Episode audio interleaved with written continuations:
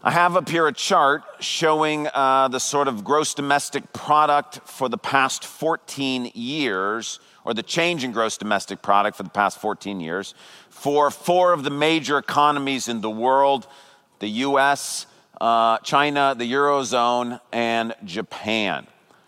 And you may be able to notice without the details, uh, but you can tell right where the kind of the says global financial crisis, that is the Great Recession in 2008. And you can see the negative effect they had, that had on the economic output of the world. But compare that with uh, what's labeled there the coronavirus pandemic, uh, much worse than even the Great Recession on the economic output of the world. Now, there's been some recovery, but still, I think 2020 went down in US history as the worst economic year since the end of World War II. And the point is, as you and I can experience and have known this firsthand, of course, we've been through this plague and this pandemic, but think about this for a moment. COVID 19, I believe, is a plague from God. Look at the economic devastation that brought to the world economy, but just one plague. Imagine what it will be like when God pours out the seven bowls of his wrath in Revelation 16, as we saw last week where God pours out on the earth. The sun is scorching people. Uh, everybody's got bowls and festering sores on them. There is literally the war to end all wars. Imagine what that will do to the economy. Imagine what that will do to the systems of the world. You see, COVID 19 is God's action in this world, and it's not simply about health, it's also about economics, it's also about systems, and we've seen that firsthand. Well, in Revelation 16, God is not giving one plague to the earth, He is pouring out His wrath for all of the sins of humanity on the earth. And the question is imagine what will happen to the systems, to the cities, to all the things on the earth. Revelation 17 and 18, which we just heard read to us, are rather confusing chapters if we're honest. One thing to know about them as we get ready to study them, they are happening during Revelation 16. So Revelation 16 is going on, and Revelation 17 and 18 focus not on the big picture, which is the bowls of God wrath, but specifically what's going on with reference to what God calls Babylon. In order to understand what Revelation 17 and 18 are talking about, not just for what's coming in the future, but what God wants to say to us today, we need to understand what is Babylon. When God talks about Babylon in our chapters, what precisely is he talking about? Now, in order to do that, in order to explain what Babylon is, in Revelation 17 and 18, I need to tell you a story. It's a story that reaches far back into human history, starts very, very early with humanity, proceeds through human history to today, and on into the future. So stick with me as we go through this story. Our story begins with the first human ever born on the planet. His name is Cain, and he is the firstborn son of Adam and Eve. Cain grows up, and when he's older, he introduces something horrendous into human history murder. He kills his brother Abel. His parents, Adam and Eve, had sinned, but this is far worse. Cain, in cold blood, murders his brother Abel. As a result of this heinous crime, God curses Cain. And there are two parts to Cain's punishment. The first is God says to him, The blood of your brother cries out to me from the earth. Therefore, the earth will not yield for you its food. You can plant seed, but it's not going to grow for you. The earth is not going to bring forth anything for you, Cain. And secondly, because you thought so little of your brother, because you cared so little for human companionship, for community, Cain, you will be a restless wanderer on the earth. Well, what is Cain supposed to do? This is a harsh penalty. Not as harsh as he deserves. He murdered his brother. He should have been killed. Not as harsh as he deserved, but still very difficult. What are you going to do if you can't grow anything and you can't experience community? Well, Cain has two choices. The first choice is he could beg God for mercy. God loves Cain. He rightly should have put him to death for killing Abel, but he doesn't. Cain can cry out to God. The earth might, bring, might not bring forth food for Cain, but God can give him food. The earth might not provide him with community, but God can be his friend. And God is always merciful and God is always kind. And so Cain could have cried out to the Lord for mercy and help and trusted God to sustain his life when the earth wouldn't. Or, secondly, Cain can simply on his own try to come up with ways to deal with the problems he's created in his life. And by the way, when we choose to sin, we're always faced with those same two choices. You can always cry out to God for mercy. He is always merciful. You can seek help from Him to mitigate the consequences of your own sins. Or you and I can try to make do on our own to try to deal with the struggles that we have apart from God. Unfortunately, Cain chooses the second option. He does not cry out to God. He simply says, Okay, well, here's the hand I've been dealt. The earth is not going to give me any food.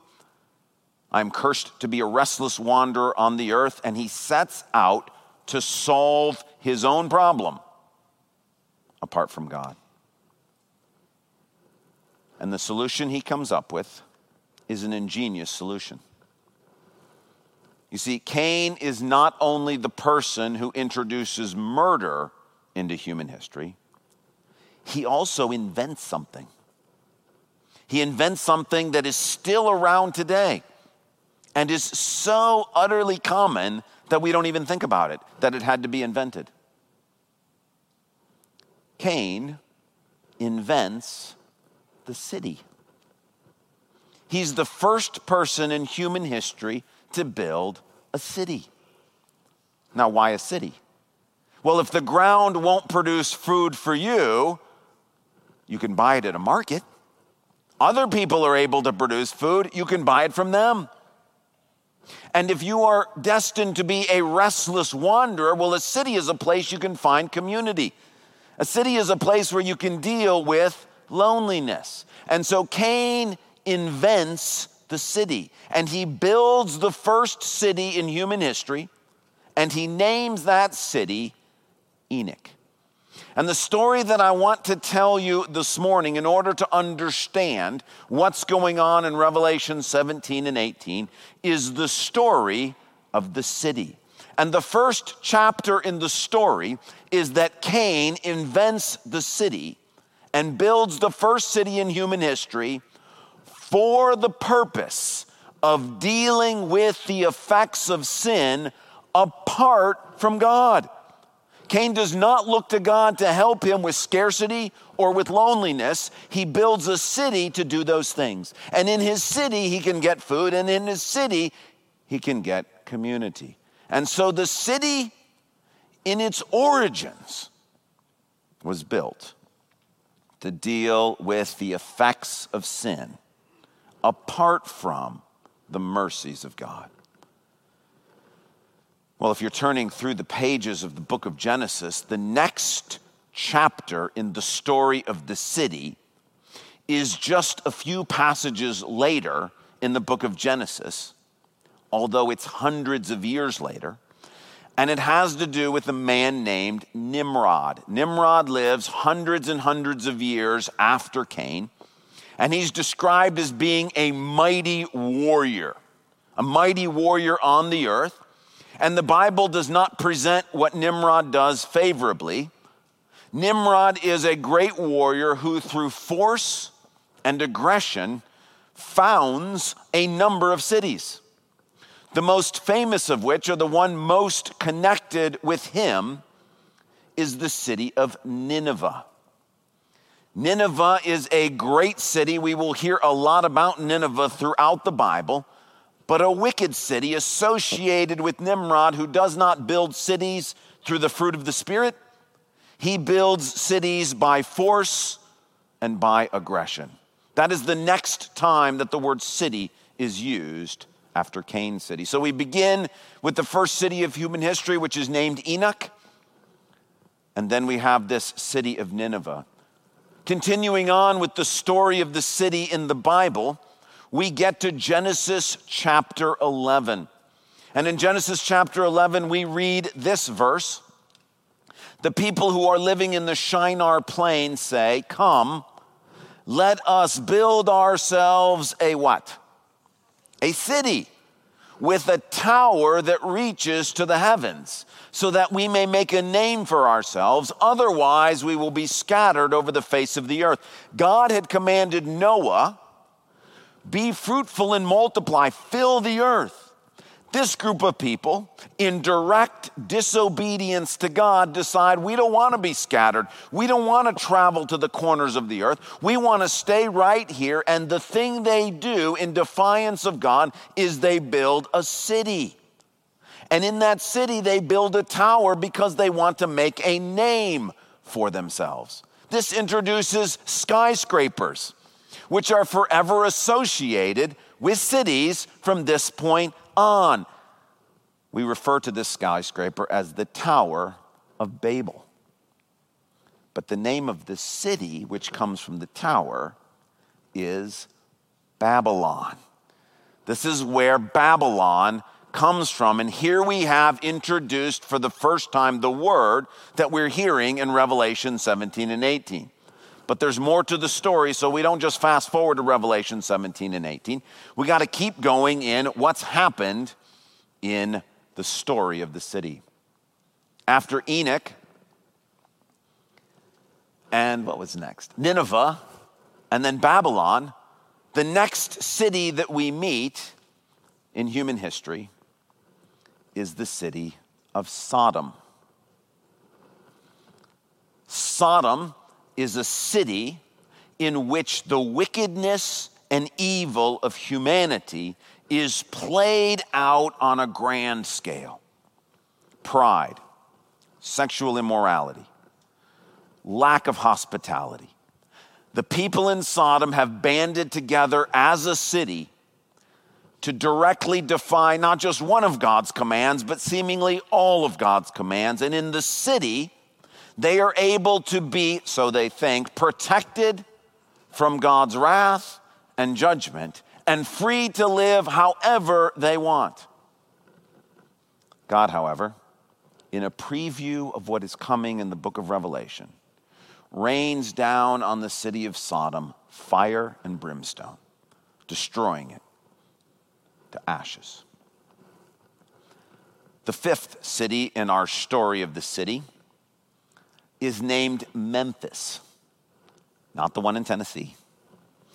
You may not be as familiar with this city name, and that's because although the Bible does sometimes refer to it as Memphis, it usually just calls it the city. And in the book of Exodus, the city is referring to Memphis because Memphis is the capital of the Egyptian empire. Memphis is the city in which Pharaoh reigns and rules. It is the fountainhead of the empire, and it's from this city, Memphis, that the children of Israel will be enslaved. This is the city in which they are put into captivity and enslaved. And does anybody know what Pharaoh has the children of Israel do while they're in slavery? They build cities to store Pharaoh's treasure. And so they are engaged in building cities under the slavery of the city of Memphis until God sends Moses into the city of Memphis to bring the people of Israel out of the city of Memphis to worship him in the wilderness. Chapter 6 of our story of the city is the city of Jerusalem. Jerusalem is the most important city in the land promised to the children of Israel. It has a beautiful history, but only after about 500 years. Before that time, Jerusalem is an outpost of disobedience in the land of Canaan. When Israel comes into the land, they are told to conquer all of the cities and to get rid of the people who live in the land because their sins are so great in God's sight. Joshua and the people are able to conquer much of the land, but there is one stronghold that remains for hundreds of years after Joshua, and it's the Jebusite city of Jerusalem. And because these people have banded together in the walled city of Jerusalem, they are able to resist God's will and God's people in defiance against God for hundreds of years until God raises up a warrior king named David who invades the last stronghold of Canaanites in the land of Israel and takes the city of Jerusalem and dedicates it to the Lord. The final chapter in our story of the city has to do with the city of Rome. Rome is the city that is in power at the time when John is writing the book of Revelation. Rome is the city that is the source of the greatest empire in the world, and John is a victim of Roman power. Rome has exiled John to the island of Patmos, and Rome is the one who is ruling over all that is happening. Rome is the greatest empire, it's the greatest city, and it's also guilty of the greatest sin in human history. Rome is guilty of crucifying its creator, of crucifying the Lord of glory. This happens under Roman power and by Roman rule.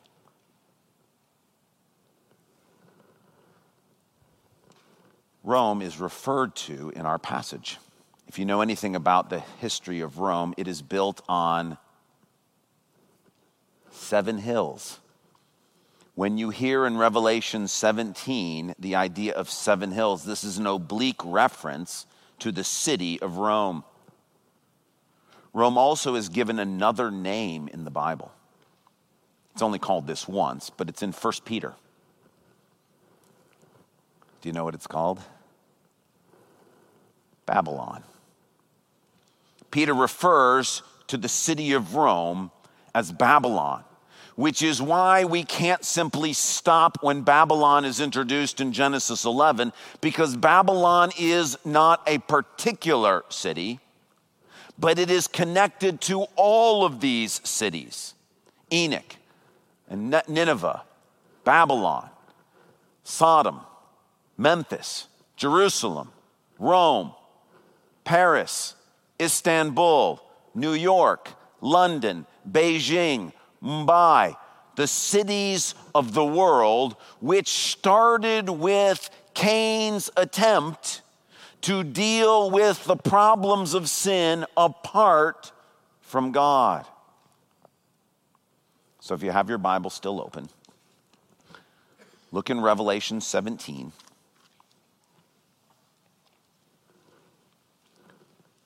What is this Babylon that we are talking about?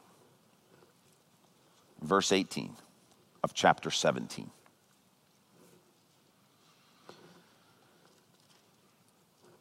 Babylon is represented in this vision as a prostitute, but verse 18 tells us the woman you saw is the great city that rules over the kings of the earth.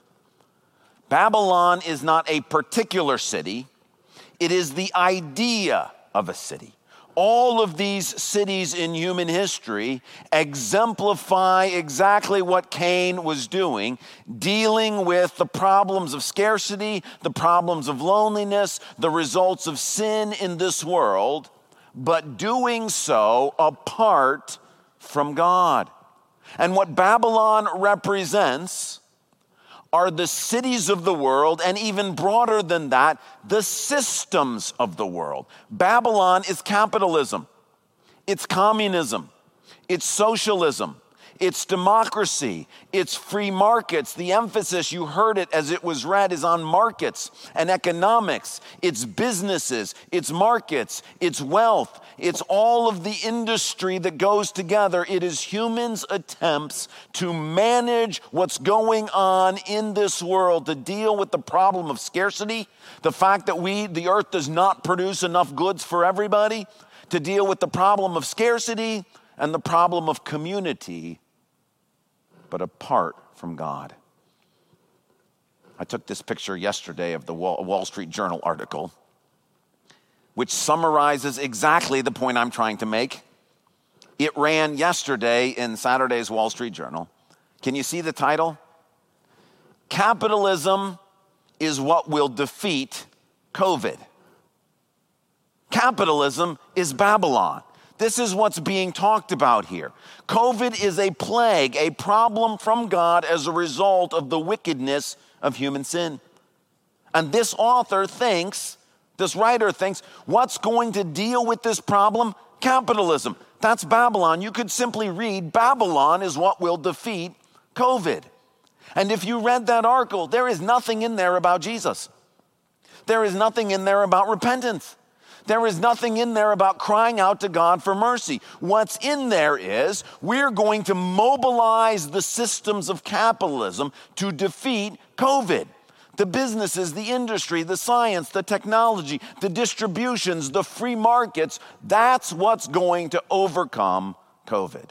That is exactly, thank you, Lord, for having this article appear in the Wall Street Journal on Saturday, yesterday. That is exactly what Babylon is.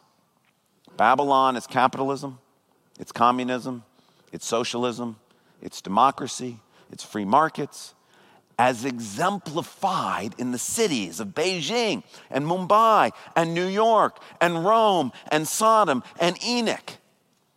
Humans' attempts to deal with the problems in this world introduced by sin, but to do so apart from God. So that's what Revelation 17 and 18 is talking about. It's talking about the destruction that's coming of all those things. What's the purpose for which God picked these passages for us today? I think there are three points that we should take out of what's coming in Revelation 17 and 18 for how we think through and live our lives today. Point number one you and I are to engage well with the cities and systems of this world. Look with me in Revelation 18, verse 4. Then I heard another voice from heaven say, Come out of her, my people so that you will not share in her sins, so that you will not receive any of her plagues, for her sins are piled up to heaven, and God has remembered her crimes. In Revelation 18, right near the end of time, God calls to Christians and says, Come out. Come out of her. Come out of the cities of the world. Come out of the systems of the world. Come out of capitalism and socialism and communism. Come out of those things which implies that until Revelation 18, we are engaged with those things. We are participants in the cities of the world, that we are involved in the systems that we will finally be called out of at some point, but today that point has not come. And so the encouragement is engage well with the cities and systems of this world. Consider, for example, Joseph. Joseph lives during the city of Memphis. And God calls Joseph to live in Memphis. He gets there because of his brother's sins, but when he's there, God calls on Joseph to engage with the economic systems as a means of blessing Pharaoh and a means of being a light of who God is to a lost world. And so, what does Joseph do? Joseph taxes the people on their produce. He then stores what he gets in taxes. When the famine comes, Joseph then sells the produce at market prices as a blessing to Pharaoh and to the whole world. And because Joseph has engaged well with the city of Memphis and the systems of government set up by Pharaoh and engages in the market economics of the time, he is able to be God's representative and blessing in the system. Or consider the Apostle Paul. Apostle Paul is a Roman citizen. He lives during the city of Rome. He acknowledges he's a Roman citizen. He uses the blessings of being a Roman citizen to help spread the gospel. He travels on Roman roads. He plants churches in Roman cities. He engages with Roman government. And Paul makes use of the Roman economic system to be able to distribute financial benevolence to people who are in trouble. This is someone engaging well with the systems of the world, engaging well with the cities of the world. What does that mean for you and I today? Own a business, run a lemonade stand, raise a cow for 4 H, study political science, be a lawyer, engage in law enforcement, be part of what's happening Study and understand how capitalism works. Understand the systems of this world. Be in government. Engage with the cities and systems of this world. Be a Joseph. Be a Paul. Be a Lydia who owns her own business as a seller of purple. Be a Priscilla and Aquila who are using their tent making skills in the economic systems as a means of advancing the kingdom of God. Be a Daniel who engages well with government officials. The first point from these passages is yes, there will come a day in which God destroys all this stuff, but until that day comes, be a good citizen with these systems. Engage with these cities and these systems for the glory of Jesus and the advancement of his kingdom. Point number two do not be influenced by the cities and systems of this world. Do not be influenced by the cities and systems of this world. If point number one is be in the city, point number two is don't be of the city. Consider the example of Abraham and Lot. I have a passage from Genesis chapter 13. Abram lived, that's Abraham, lived in the land of Canaan, while Lot lived among the cities of the plain and pitched his tents near what? Sodom, the city of Sodom. Now, the people of Sodom were wicked and sinning greatly against the Lord. The problem with Lot is he lives near the city of Sodom. And then pretty soon he lives in the city of Sodom. And then Lot is going to war with the citizens of the city of Sodom against others. And then pretty soon his daughters are married to men of Sodom.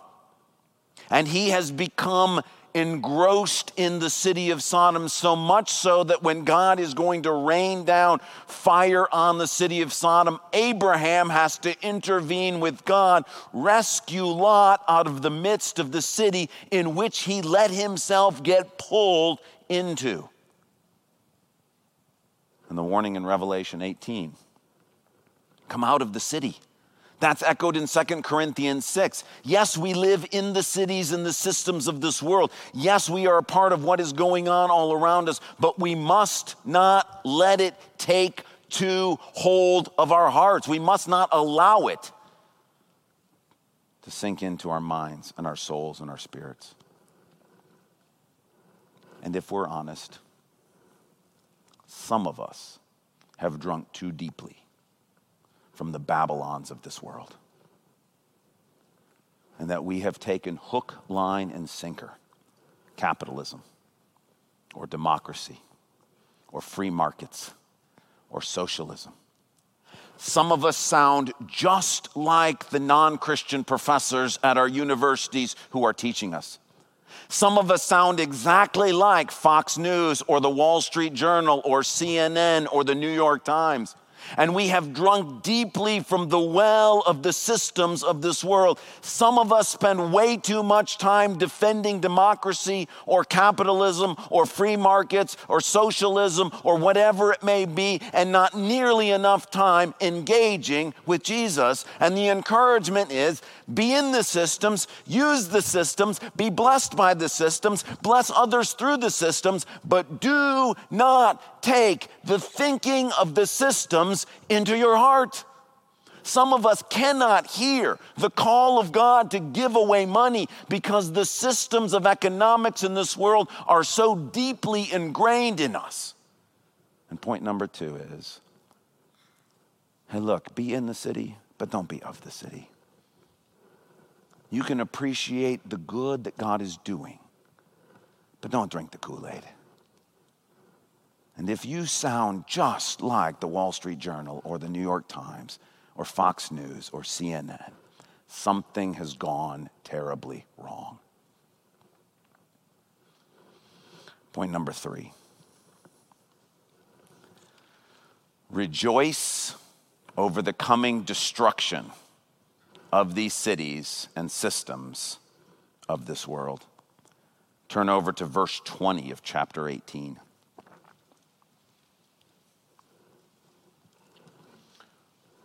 Rejoice over her, you heavens. Rejoice, you people of God. Rejoice, apostles and prophets, for God has judged her with the judgment she imposed on you. It's actually a command from the Lord. Rejoice. Rejoice over the destruction of Babylon.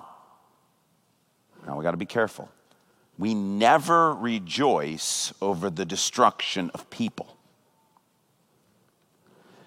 We do not rejoice over people being sent to an eternity separated from God. There is nothing to rejoice about there. But there are no individuals being judged in Revelation 17 and 18 the punishment on individuals happens in Revelation 16. What we are being commanded to rejoice over in Revelation 17 and 18 is the destruction of the city, the buildings, the systems, the markets, the businesses, all of those things. I love this quote from Winston Churchill, speaking about democracy. he said, Many forms of government have been tried and will be tried in this world of sin and woe. No one pretends that democracy is perfect or all wise. Indeed, it has been said that democracy is the worst form of government, except for all those other forms that have been tried from time to time. It's witty. I agree with it. I would say the same thing about capitalism. I would say the same thing about the free market economy. And the point is, if you're simply comparing democracy to communism, or if you're comparing capitalism to socialism, yes, you might be able to say, well, I, I, I tend to like democracy better. I tend to like free markets better. That's fine. But when compared to the kingdom of God, they're all corrupt and they're all wicked, and every single one of them falls short of what it is that God wants for people. It's no accident that the end of the Bible, God devotes two chapters to the destruction of the systems of this world, and He expects Christians to stand up and cheer. Yes, you may think that capitalism is better than socialism. That's perfectly fine. You may think that democracy is better than fascism. great. But when compared to the kingdom of God, all the systems, even the very best ones of humanity, fall so far short of what God wants. None of them are based on love or generosity or kindness or compassion or for forgiveness. There's a reason why. Does anyone know the final chapter of the story of the city in the Bible? What is the last city mentioned for eternity? The New Jerusalem.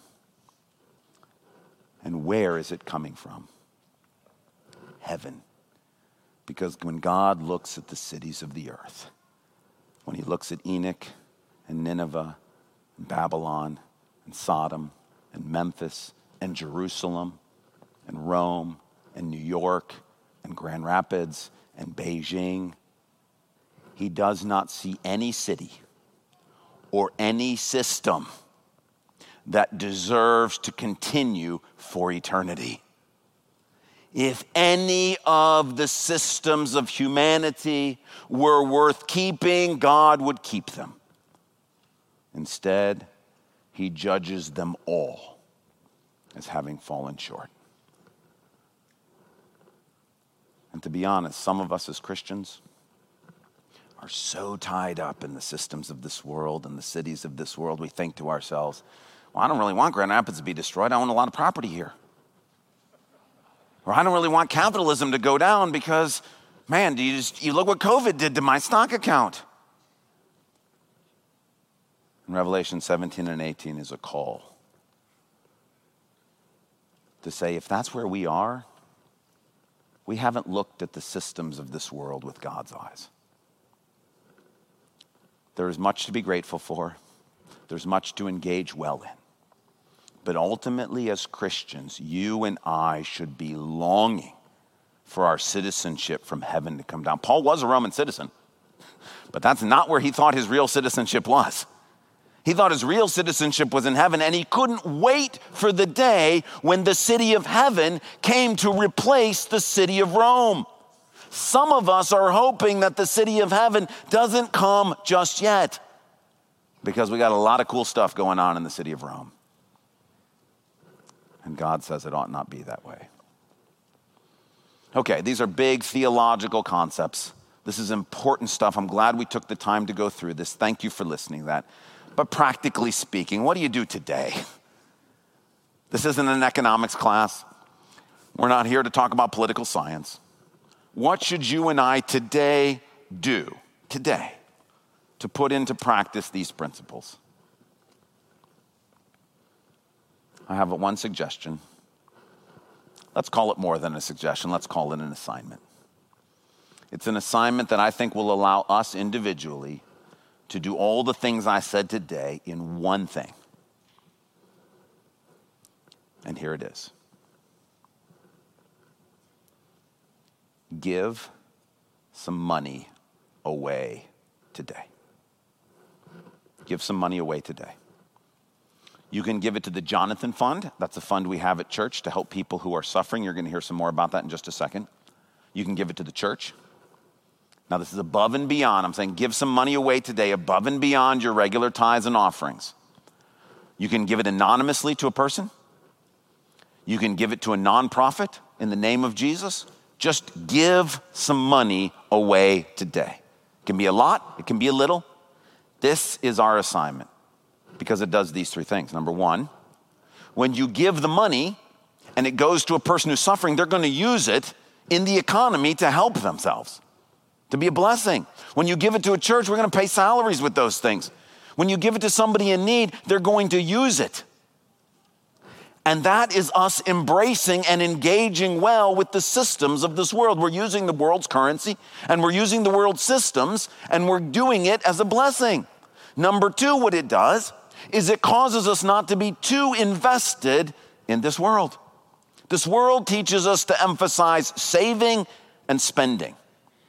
God's economy emphasizes giving. And when you give, you are letting go of that thing in your pocket, those dollars that so desperately want to own your heart, and simply giving money away. keeps us from being too invested in the cities and systems of this world. And number three, what it does is when you give money in Jesus' name, you store up treasure in heaven. And Jesus says, wherever your treasure is, that's where your heart is going to be as well. And if all your money is in 401k accounts or bank accounts or real estate or in possessions or PlayStation 5s or whatever it may be tied up in, you're not going to want the city of heaven to come to earth because this is where all your stuff is. But if your treasure's in heaven, if that's where your rewards are, if that's your, where your retirement account is, if that's what you're looking forward to, then you're going to be longing for the destruction of the systems of this world and for the coming of your rewards from heaven. And so one simple act accomplishes all three points at once. And so consider today not your tithes and offerings, not what you give regularly to the church to help us do the ministry we're supposed to do. Give some money away. A rich young ruler once came to Jesus and said, I want eternal life. I want all this stuff we're talking about, the future. Like, I want my future to be great.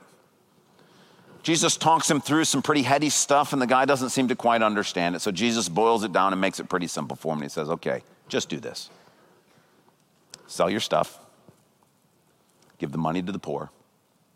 You will have treasure in heaven, and come follow me. How do you put all this stuff into as simplest possible form? Sell some stuff. Give the money to those who are in need. You will have treasure in heaven. And come follow Jesus. Let's pray together.